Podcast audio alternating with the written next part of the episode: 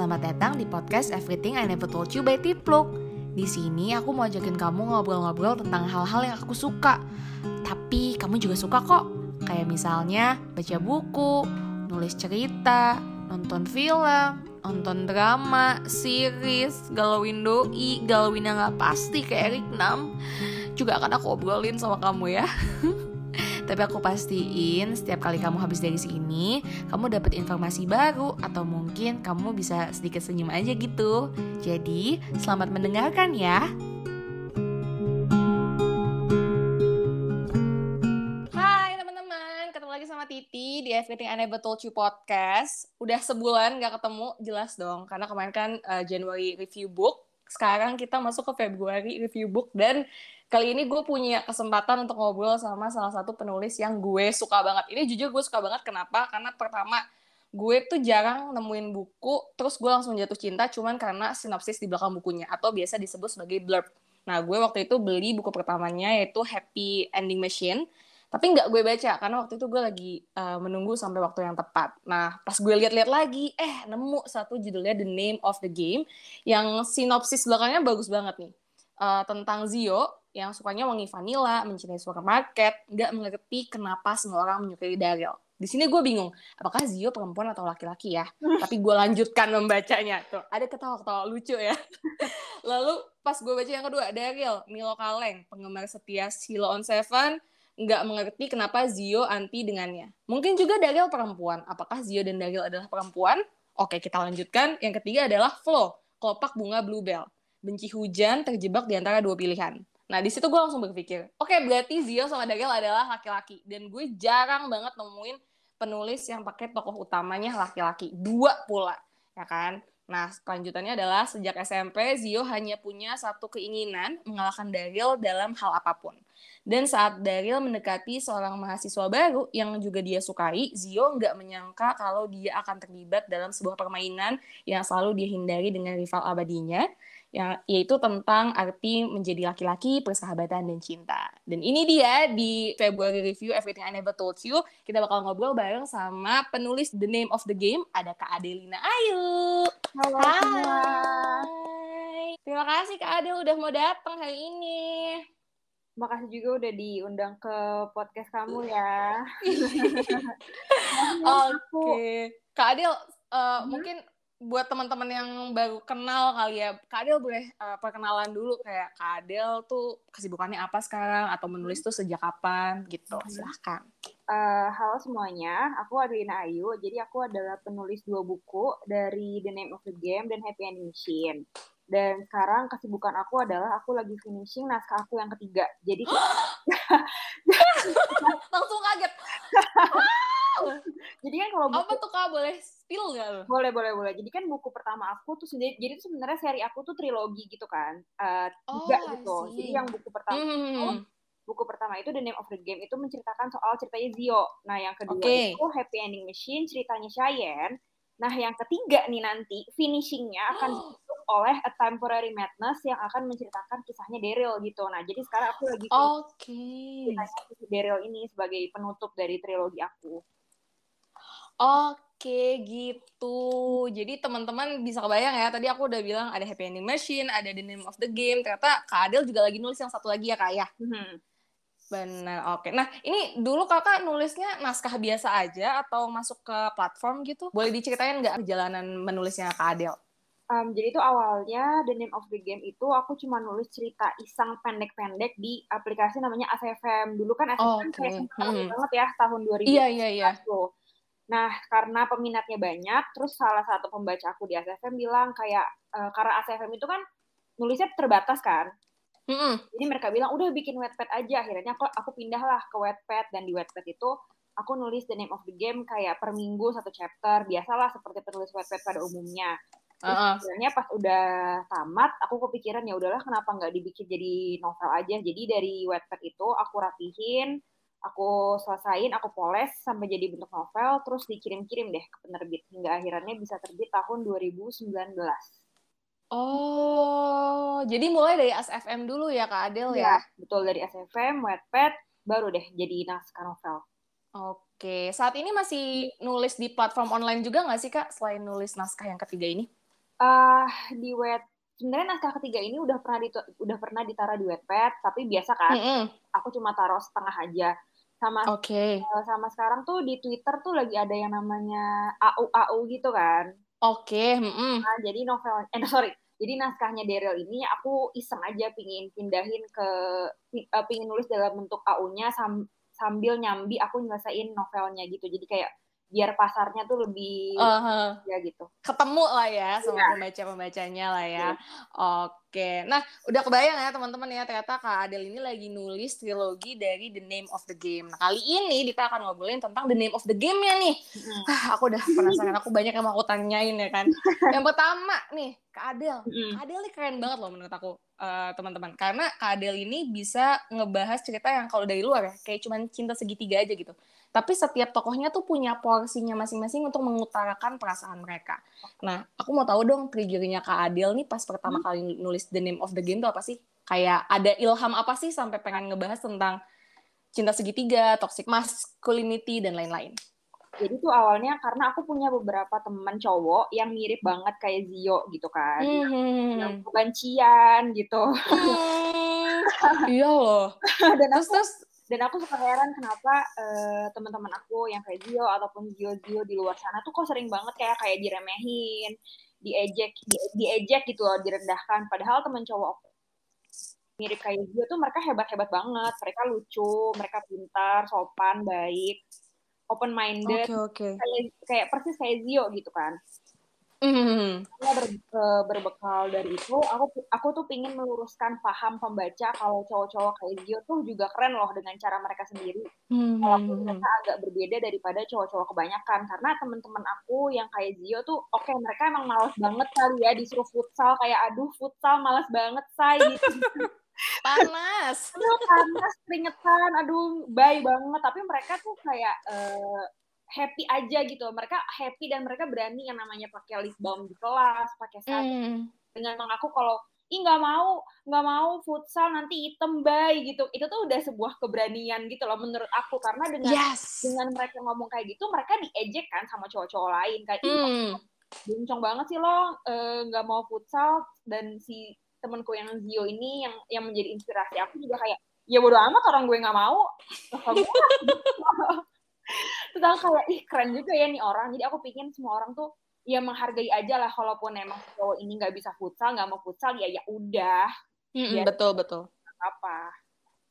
Mungkin aku pas pertama kali baca, aku agak kaget sih. Karena hmm. Kak Adel tuh kok berani ya bisa mengemas hal yang berat kayak gini dengan cara yang ringan gitu. Aku paling kaget pas di halaman tujuh puluh satu. Kita oh, sambil ya, membedah ya. Jelas ya, udah aku aku catetin ini. Ini bagian yang mungkin memang benar mulut gue emang kayak cewek.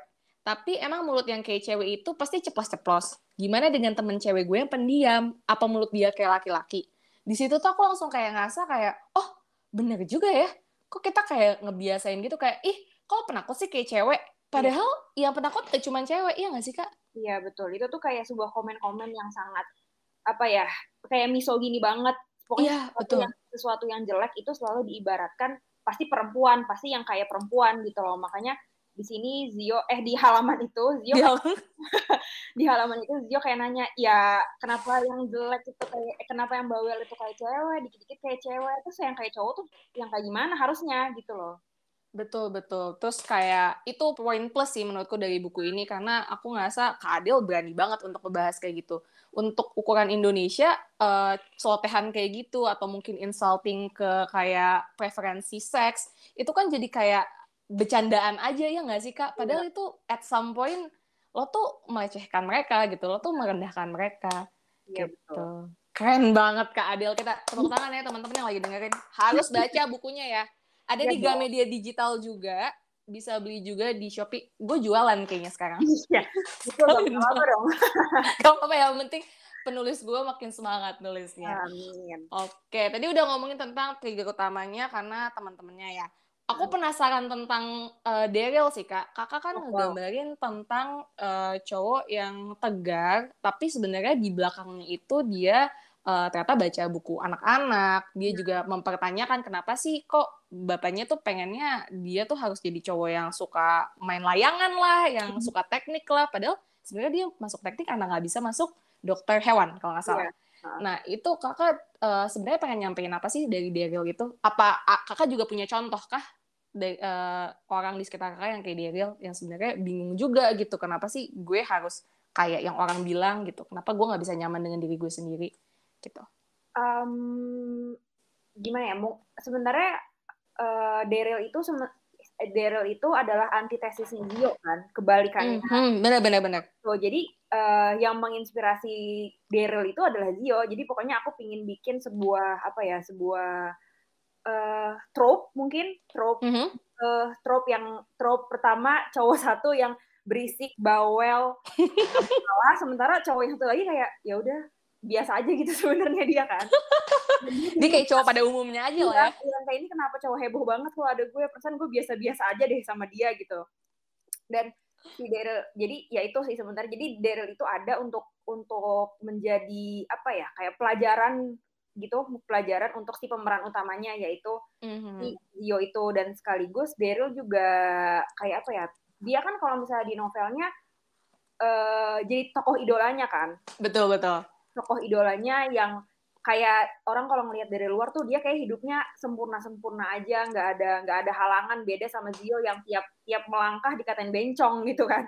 Kalau Daryl kan Daryl kan enggak kan, dia kayak ya udah santai, happy-happy aja, padahal dalam hati ya dia juga takut, dia juga bingung. Dan menurut aku mungkin apa ya, menurut aku semua cowok pasti pernah mengalami lah ya hal-hal hmm. kayak gitu, kayak kenapa sih gue kayak gini hanya karena gue cowok, kalau emang gue nggak mau ya udah ya udah biarin aja. Tapi mereka berdua uh, menanggapinya dengan hal yang berbeda. Kalau Zio kan kayak ya udah bodo hmm. amat, bencong-bencong deh gue.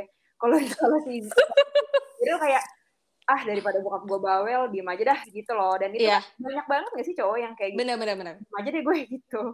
Benar-benar. Oke, jadi sebenarnya antitesis, tapi karena si antitesisnya benar-benar nyata, jadi tokoh Zio ini bisa bisa kayak apa ya kak? Kayak shining banget menurutku di buku ini, kayak oh iya ya benar juga ya, cowok kayak Zio tuh malah yang gentle, dia bisa ah. jujur sama perasaannya, dia bisa berani. Betul. Gitu. Keren keren keren. Nah uh, tadi mungkin udah disampaikan juga tentang Uh, sedikit ya tentang apa sih yang mau disampaikan dari The Name of the Game. Mungkin kakak mau menambahkan nggak, kayak ada nggak sih sesuatu hal lain dari diri kakak yang pengen, nih gue tuh sebenarnya pengen pembaca gue tuh belajar tentang ini gitu dari The Name of the Game, selain yang tadi udah kita bahas. Uh, maksudnya apa yang ingin aku sampaikan? Hmm, yang, uh, jadi aku tuh dari buku ini aku pingin menyampaikan ke pembaca aku kalau dalam setiap diri manusia itu kan pasti ada sisi maskulin dan femininnya kan. Mm-hmm. Aku pingin mereka belajar dan kita juga belajar untuk menghargai dua sisi itu supaya balance gitu loh. Dan okay. aku juga ingin pembacaku lebih menghargai orang lain yang menurut mereka atau society berbeda, karena toh kita semua berhak melakukan apapun yang ingin kita lakukan kan. Selama, mm, betul. selama hal itu nggak merugiin orang lain. Kalau emang ada cowok yang dia pingin mengekspresikan dirinya dengan pakai rok gitu, ya udah pakai aja, siapa yang peduli. Toh dia ini yang pakai rok dia nggak ngerugiin siapa-siapa kan. Kalaupun kamu atau mereka nggak ngerti kenapa si cowok ini pakai rok, intinya dia pakai rok, emang roknya minta minta lu yang beliin gitu kan? Enggak, ya udah biarin aja gitu loh. Kenapa sampai ribet banget gitu? Hmm, ya udah biarin aja. Mau pakai rok, pakai lipstik, ya udah suka-suka dia. Iya benar-benar. Tapi mungkin society itu ngerasa ribet as in kayak pengen banget ngecokin dan lain-lain, mungkin karena udah ada stereotip sendiri kali ya kak di, hmm. ya nggak sih, kayak cowok tuh harusnya uh, apa namanya yang kuat, yang gini, yang gitu gitu, nggak boleh lemah misalnya. Iya. Karena setelah aku baca The Name of the Game, uh, aku kan sempat ngobrol sama beberapa sahabatku yang cowok ya kak ya. Iya. Mereka tuh ternyata nggak bisa nangis kak. Aku tanya, kenapa kamu nggak bisa nangis kalau kamu sedih? Karena waktu kecil waktu aku nangis, aku dimarahin, katanya kok cowok nangis, kok gitu aja cengeng gitu. Mm-hmm. Jadi pas mereka dewasa, mereka sakit, mereka sedih. Mereka tuh nggak punya, nggak tahu gimana cara menyampaikan, nggak tahu gimana cara mengekspresikan. Makanya ujung-ujungnya mungkin mereka larinya ke hal-hal yang apa ya salah gitu, atau masuknya ke narkoba dan lain-lain gitu. Karena mereka nggak tahu sebenarnya perasaan gue tuh harus gimana sih gitu. Karena udah dikotakin, cowok nggak ada, nggak boleh nangis. Mau lo sedih mau apa, nggak usah nangis gitu. Iya, dan itu adalah akibat dari toxic masculinity yang mereka adopsi dari kecil, ya nggak sih? Adopsi ya, benar-benar. Gedenya akan sangat berbahaya karena jatuhnya mereka bisa ke kekerasan, karena nggak tahu harus ngapain, jadi betul, betul.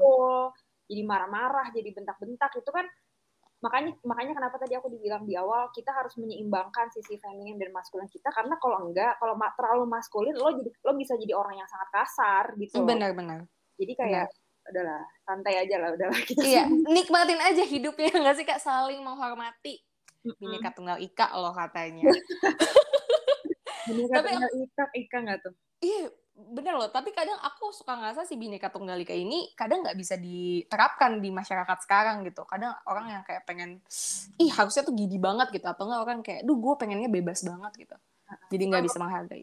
Suka ngebenerin ya, Say, orangnya. Oh bener, netizen lebih bener sekarang. Wah gila, gue mah kalau mau update apa-apa gue takut Kak. Kayak, oh ini nanti netizen ngapain ya sama gue gitu.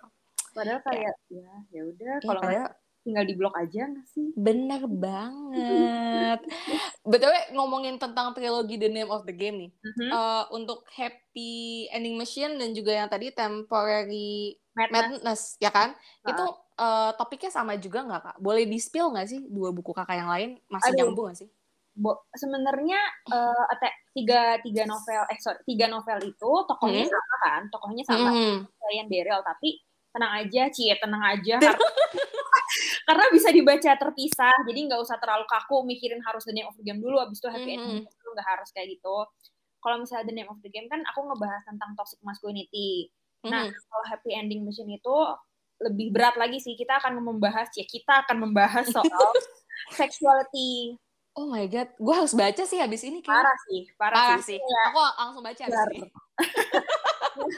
Oh, yang tentang sexuality. Uh, sexuality, okay. Kalau A Temporary Madness itu gabungan dari semuanya, ada toxic masculinity, ada sexuality, sama aku nah aku uh, masukin ada tentang witchcraft kayak ilmu sihir gitu. Jadi wow, ya, Daryl Daryl di The Name of the Game itu kan dia masih kur, apa ya dia tuh ber, masih kalah lah sinarnya dibanding Zio. Betul ya. betul betul betul. Zio pemeran utamanya di A Temporary Madness, si Daryl tuh benar-benar keluar gitu loh. Dia pakai pelet. Iya benar, dia pakai pelet. Dia pakai opo-opo gitu loh di A Temporary di A Temporary Madness, dan dia akan menjelaskan kesukaan dia sama witchcraft, kayak kamu pasti tahu kan ya orang-orang yeah, yang yeah. ngoleksi kristal, terus habis itu bakar-bakar, oh bakar-bakar sih pas pas uh, bulan purnama tuh harus kayak gini, pas bulan baru itu harus kayak gini, terus kayak uh, manifestasi-manifestasi, afirmasi, sihir-sihir yang sebenarnya orang tuh pasti bakal mikir kayak ih kok lo uh, sesat ya ajaran lo, yeah, padahal kayak, ya enggak, ini tuh di yoga, di pilates tuh pasti kayak gini mainannya, pakai batu kristal. Rose quartz tuh untuk cinta, onyx itu untuk ini. Jadi kayak lebih lebih agak-agak opo-opo lah gitu. Oh my God. Kak, Kak gue penasaran deh. Lo dengan topik-topik yang lo punya ini, lo dapetnya dari ngobrol sama orang kah, baca buku atau gimana sih? Gila Kak Adel, out of the box. Teman-teman, sumpah. Gue bangga banget bisa punya penulis yang gue idam-idamkan kayak lu Kak, asli dah. Spill dong Kak. Lu dapet ide dari mana Kak? Keren banget loh mau ngebahas kayak gitu-gitu, karena itu biasanya ranah yang orang rasa ini nggak sih Kak, kayak tabu untuk dibaca eh dibahas nggak sih Kak? Iya kayak mungkin, iya nggak sih uh, hmm. dan mungkin karena aku emang suka banget hal-hal tabu kali ya, karena oh, okay. karena makin aku tuh nggak suka kalau misalnya orang bilang oh ini kan hal yang sensitif gitu, oh, mm-hmm. ini tuh hal yang tabu, karena karena menurut aku sendiri aku menurut aku pribadi sesuatu yang tabu, itu berarti kan sesuatu yang nggak mau orang lain bahas, ya nggak sih? Yes. Saat sebenarnya itu adalah sesuatu yang darurat untuk dibahas, gitu loh. Kayak toxic masculinity itu kan sesuatu yang darurat nggak sih? Kayak betul. Harus sih, kalau nggak H D R T lebih parah lagi. Lebih gila sih, benar. Seksuality Di... itu harus dibahas, karena kalau nggak orang tuh bisa nyakitin orang lain hanya karena seksualitinya berbeda dengan dia, ya nggak sih? Dan witchcraft oh, juga oh my God. Dan witchcraft itu harus dibahas karena fenomena witch hunting itu kan parah banget, kayak misalnya yeah. mm-hmm. entah sorry ya kalau misalnya di Indonesia, di Amerika di Amerika sih kalau dulu kayak saat orang saat perempuan di di Amerika abad abad sembilan belas, kalau dia kalau ada perempuan yang pintar yang nggak mau nggak mau nurut sama suaminya, dia akan langsung ditusuk, ditunjuk, ditunjuk sebagai oh dia penyihir, dan dia bisa langsung dibakar gitu loh. Witch hunting kan kayak gitu kan. Mm, benar benar benar. Indonesia sendiri kan suka kayak gitu, kayak oh dia murut, dia sorry sorry omongan gue udah mulai omongan gue udah mulai miring nih kayak misalnya, dia oh dia uh, dia melecehkan Tuhan, dia ini, padahal dia si si orang ini yang dituduh nggak ngapa-ngapain, itu kan witch hunting kan. Yes, yes, yes, yes. Kayak gitu, dan itu kayak ya nggak boleh kayak gitu, coy. Dan itu harus dibahas gitu lah. Emang gue, emang gue aja yang suka rebel sih. Rebel. Tapi maksudku uh, selama aku ngebahas toxic masculinity ini, Kak Adil bisa membawakannya dengan gak ngeguruin gitu loh. Kan ada beberapa buku yang kayak, kamu harus move on, karena kalau kamu gak move on, kamu mati, misalnya kayak gitu. Tapi kalau Kak Adil tuh kayak menunjukkan bahwa, nih loh, lihat ya, perasaan orang yang digituin tuh gak enak loh, karena sebenarnya mereka gak kayak gitu gitu. Mm-hmm. Nah, jadi dari situ pembaca juga jadi sadar gitu, oh ternyata maksud dari toxic masculinity itu seperti ini gitu. The Name of the Game ini bisa menyadarkan gue, dan semoga teman-teman yang ngedengerin juga tentang uh, betapa daruratnya si toxic masculinity ini. Cailah darurat gitu. Kita harus mendukung Zio, teman-teman, karena lelaki kayak Zio itu sangat gentle loh. Ya harus Zio-Zio dong semuanya ini. Parah. Karena pertanyaan Kak, Kak Adil pertama kali pas aku nge-D M dia, pertanyaannya adalah, kamu timnya siapa? Zio apa D L? Iya Zio dong, Kak. Nyampe pesan kamu, Kak, sama aku. Karena aku aja bukan tim Zio sih sebenarnya. Oh. Anyway, tadi udah ngomongin tentang banyak ya, tentang yang mau Kak Adil sampaikan dan lain-lain. Hmm. Mungkin bisa di-spill sedikit gak, Kak, tentang proses penulisan The Name of the Game? Adakah kayak buku-buku yang Kakak baca pas lagi nulis ini? Atau Kakak harus semedi di Bali, gitu? uh, Silakan. Kalau proses penulisan itu, aku paling suka uh, research dari teman-teman aku sih. Karena teman-teman mm-hmm. aku yang banyak menginspirasi aku kan. Jadi aku banyak tanya-tanya sama Uh, teman-teman cowokku yang seperti Zio, dan aku emang suka banget baca artikel sih ya. Mm-hmm. Jadi di artikel, jadi aku tuh kalau misalnya nulis setiap artikel yang ini kayaknya harus dibahas nih, pasti akan aku highlight, terus entah gimana caranya biar aku puter pakai bahasa aku sendiri gitu loh. Karena kan mau gimana pun juga, oke okay, novel itu ngarang, tapi kan karena aku membawa satu ilmiah, jadi gue harus bawa yeah. gitu kan, ya nggak sih, mau gimana pun. Oh my god. Jadi, aku kayak ngomong lagi bikin skripsi ya ini ya, gue dengar.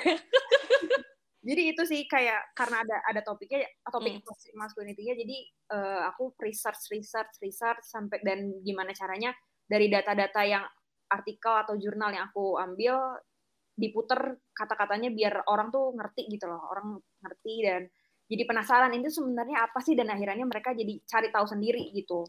Betul, betul. Iya, aku setuju sih kalau buku ini penuh dengan riset ya, teman-teman. Karena kalau teman-teman baca juga, di sini banyak uh, kayak tanda kaki gitu, kayak misalnya bikun artinya apa, di bawah dikasih tahu gitu. Jadi uh-huh. penulisnya juga membantu kita untuk memahami isi ceritanya, mengedukasi juga, tanpa bermaksud untuk menggurui. Itu yang aku tangkap dari The Name of the Game. Uh, gila, Temporary Madness sih minggu depan kayaknya langsung rilis gak sih? Aduh, habis podcast amin. Ini rilis. Amin. Amin. Udah, prosesnya udah berapa persen nih, Kak, Temporary Madness? Uh, tujuh puluh kali ya. tujuh Wah, bentar lagi dong. Tahun ini ya, berarti ya. Kita tungguin amin. Ya, teman-teman ya. Amin. Amin. Nah, terus uh, aku pengen tahu kalau dari kacamata penulisnya, siapa sih tokoh favoritnya Kak Adel dan kenapa Kakak suka banget sama dia di The Name of the Game? Di The Name of the Game, aku paling suka Shayan sih. Hmm. Uh, yang ngomong-ngomong sering banget dikira cewek, tapi bukan ya. Iya, aku baru mau ngomong. Shayan kayak, orang tuh pasti, oh dia cewek. Bukan, Shayan itu dari Shailendra, nama, nama, nama, nama kecilnya tuh Shayan. Uh-huh. Aku tuh suka banget sama Shayan karena dia pintar, dia baik, hmm. dia dewasa, dan Zio tuh Zio tuh Zio tuh kalau nggak ada Shayan dia bisa jatuh ke jurang deh kayaknya. Kayak banget banget. Pas Shayan kayak eh lo ke apart gue, terus langsung kayak Flo ditinggal. Hah? Bentar ya, Shayan kenapa-kenapa? Gue kebayang sih dia heboh banget gitu, Kak. Gue puas sekarang. Iya, karena kayak Shayan tuh melin- Shayan tuh kayak ngomongin Zio banget kan, kayak kalau misalnya hmm. Zio Zio udah udah insecure banget, Zio udah kesel banget sama Daryl, pasti Shayan tuh selalu ada untuk udah tenang, tenang, tenang dulu, sabar, sabar, tarik nafas semua, tarik nafas semua, tarik nafas semua aman yuk, semua aman. Kayak dia tuh, Zio tuh, Zio tuh keren, tapi Zio tuh berisik banget ya nggak sih, kayak heboh banget Kak, heboh banget gitu loh, kayak kalau misalnya kamu lagi capek, terus ketemu orang sama Zio tuh bisa jadi tambah capek karena dia energinya, dia energinya nggak habis-habis gitu loh.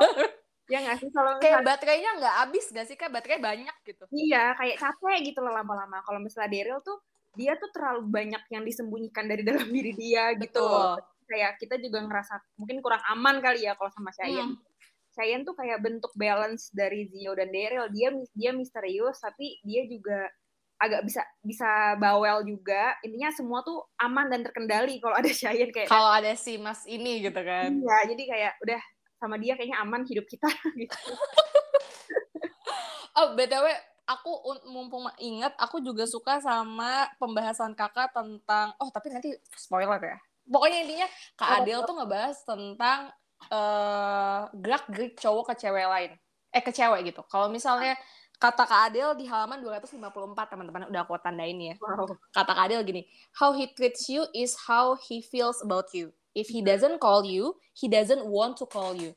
Kayak di buku-buku yang lain aku baca, atau di cerita-cerita yang aku baca kayak, ah mungkin dia cuma uh, ngulur waktu, tarik ulur kamu. Tapi di uh, novel ini, Zio tuh benar-benar gamblang ngomong kayak, sadar woy, lo sadar. Dia gak suka sama lu. Iya. Kayak udahlah, kalau emang gak ada telepon ya emang dia gak mau nelfon, gak usah gak usah diputer-puter. Mungkin dia lagi handphonenya baterainya habis kali ya, mungkin dia lagi sibuk kali ya. Ya udahlah, orang dia gak mau nelfon lu, udah udah udah biarin aja.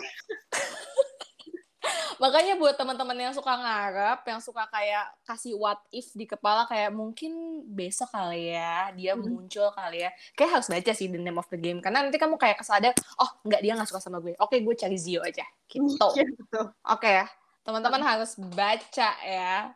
Nah ini terakhir nih aku mau nanya dari Kak Adel, ada nggak sih pesan-pesan untuk pembaca The Name of the Game, kayak jangan lupa makan?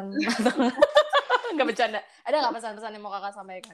Uh, jadi The Name of the Game itu tuh kayak ibarat ibarat lapisan pertama yang membuka rasa penasaran pembaca tentang isu-isu patriarki, misoginis, hingga feminisme kan. Mm-hmm.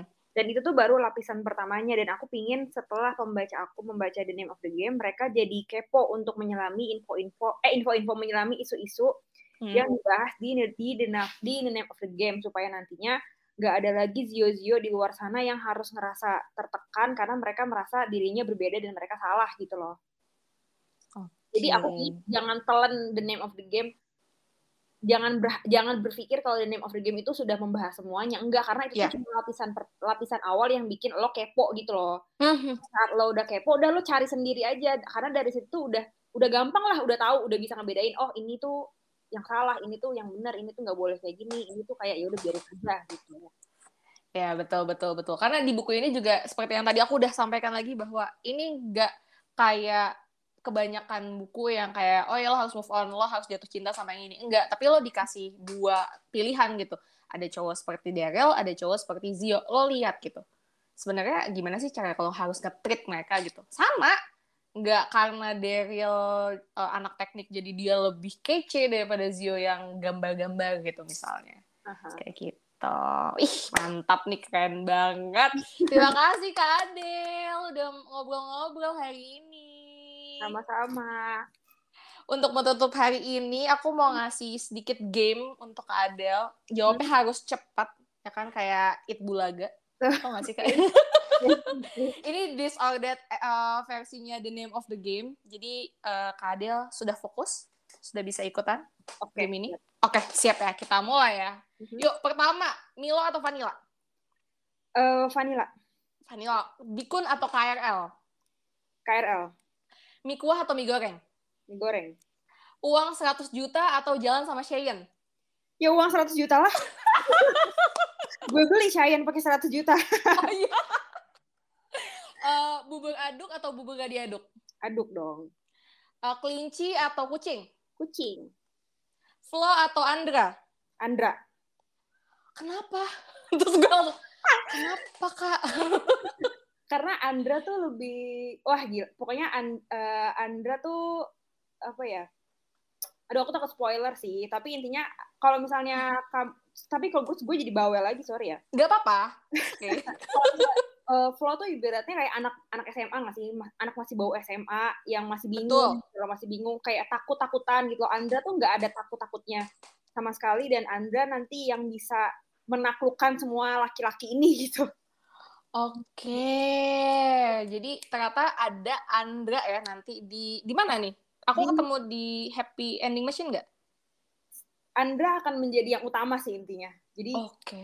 Kamu siap-siap aja. Uh, habis aku rekaman ini aku langsung baca nih, aku beneran. Teman-teman juga ya langsung beli bukunya di Gramedia, oke. Okay? Yuk kita lanjut ya. Ada supermarket atau toko kaset? Supermarket. Zio atau Daryl? Daryl. Kenapa? Dari awal kakak pro Zio loh. Ini gara-gara Temporary Madness ya menurut gue. Kayaknya sih gara-gara Temporary Madness. Dan mungkin karena... Uh, ya itu karena Zio berisik kali ya. Kayak aduh berisik banget ya ini cowok, kayak kapan gue ceritanya dia dia mulu yang ngomong kayak mi mi mi mi mi mi mi, mi banget kan dia. Jadi kayak aduh udah Daryl dulu deh, Daryl dulu deh. Oke, okay, kan? Jadi Daryl ya, Daryl ya. Yeay, udah semua. Terima kasih banyak Adel. Terima kasih banget udah ngundang aku di podcast ini. Senang banget. Semoga teman-teman udah dengerin uh, obrolan kali ini di book review Februari, ada The Name of the Game dari Kak Adelina Ayu. Boleh dicek aja di Gramedia. Di, di Ipusnas ada nggak ya, Kak? Ada. Ada. Nah, tuh ada di Ipusnas juga gratis, tapi kamu bisa mendukung penulis Indonesia bernama Adelina Ayu. Ya kan? Langsung baca aja bukunya. Kalau udah baca, boleh Uh, spill-spill di I G story, ajakin teman-temannya baca juga karena buku ini bagus banget. Nah, mungkin teman-teman bisa ketemu sama Kak Adel di mana aja nih? Boleh dikasih tahu? Di Instagram aku Adelina Ayu sama Instagram penulis aku namanya Zio Shayandero nama Instagramnya. Oke, deh. Terima kasih Kak Adel dan terima kasih juga teman-teman. Sampai jumpa lagi di Everything I Never Told You selanjutnya. Bye bye. Bye bye. Thank you.